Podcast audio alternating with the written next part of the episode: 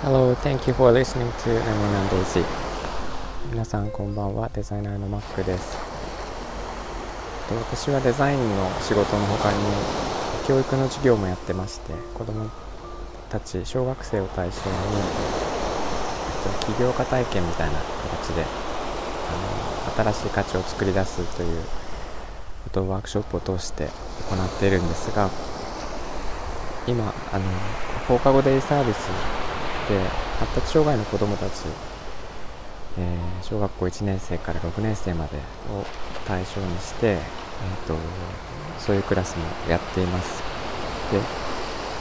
そこで次にやるプロジェクトのアイデアを今考えているんですが、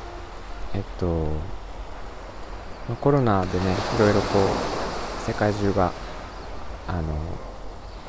こんなことになってしまっていて、でそれに対して何かできないかなってことでずっと考えていたんですけど、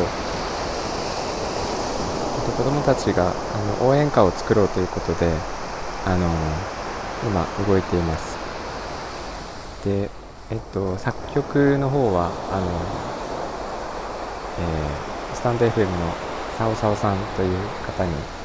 ちょっとお願いはするということでお話はしてるんですが、作詞をどうしようかなということで考えていたんですが、ちょっとアイデアを思いつきまして、それをちょっと今日はお話ししようと思います。子どもたち作詞はできないんですね。なんていうかな、やっぱり子どもがこう思いつくものって単語レベルのことが多かったりとか、なんかうまくそれをこう韻を踏んで詩にしたりとか、リズムよくこう文章を作ったりとかっていうのがやっぱり難しいと思っていて。でそこを大人の方に手伝ってもらおうかなとも思ったんですけど、やっぱり子どもたちだけで私は完成させたいなと思って、それで思ったんですけど、別に詩にならなくてもよくて、子どもたちが例えばすごく元気が出るもの、とにかくいっぱい単語であげてもらって、でそれを聞くだけで心がワクワクするとか、その顔がねハッピーになるとか、なんかそういう単語だけをとにかくいっぱい並べてもらって、でそれをそのまま歌にしてしまうっていうのも一つありなんじゃないかなとさっき気づいてですね、それをやってみたら作詞というか詩がいらないというか、きちんと文章を考える必要なく、もちろん1番2番でね字数を合わせないといけないんですけど、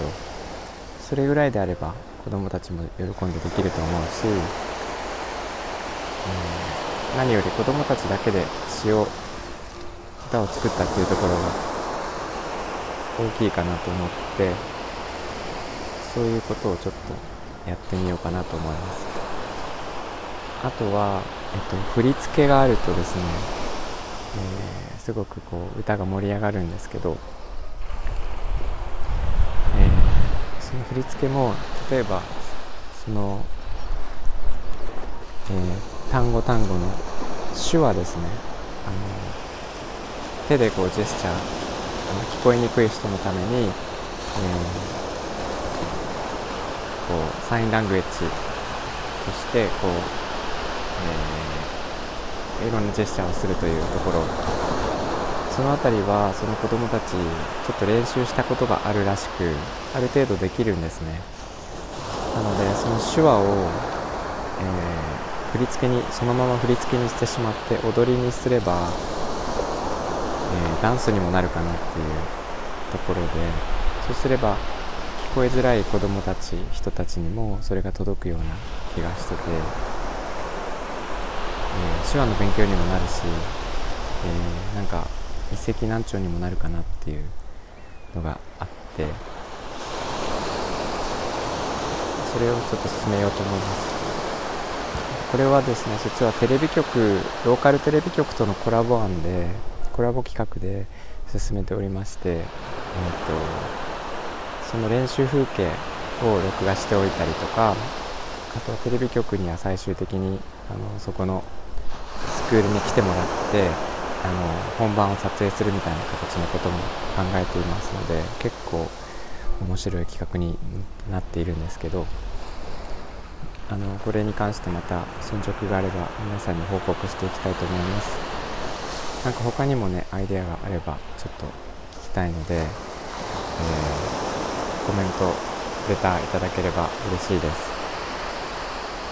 ということで聞いていただいてありがとうございました。みんなが優しくありますように。 Thank you for listening and have a good evening. Bye bye.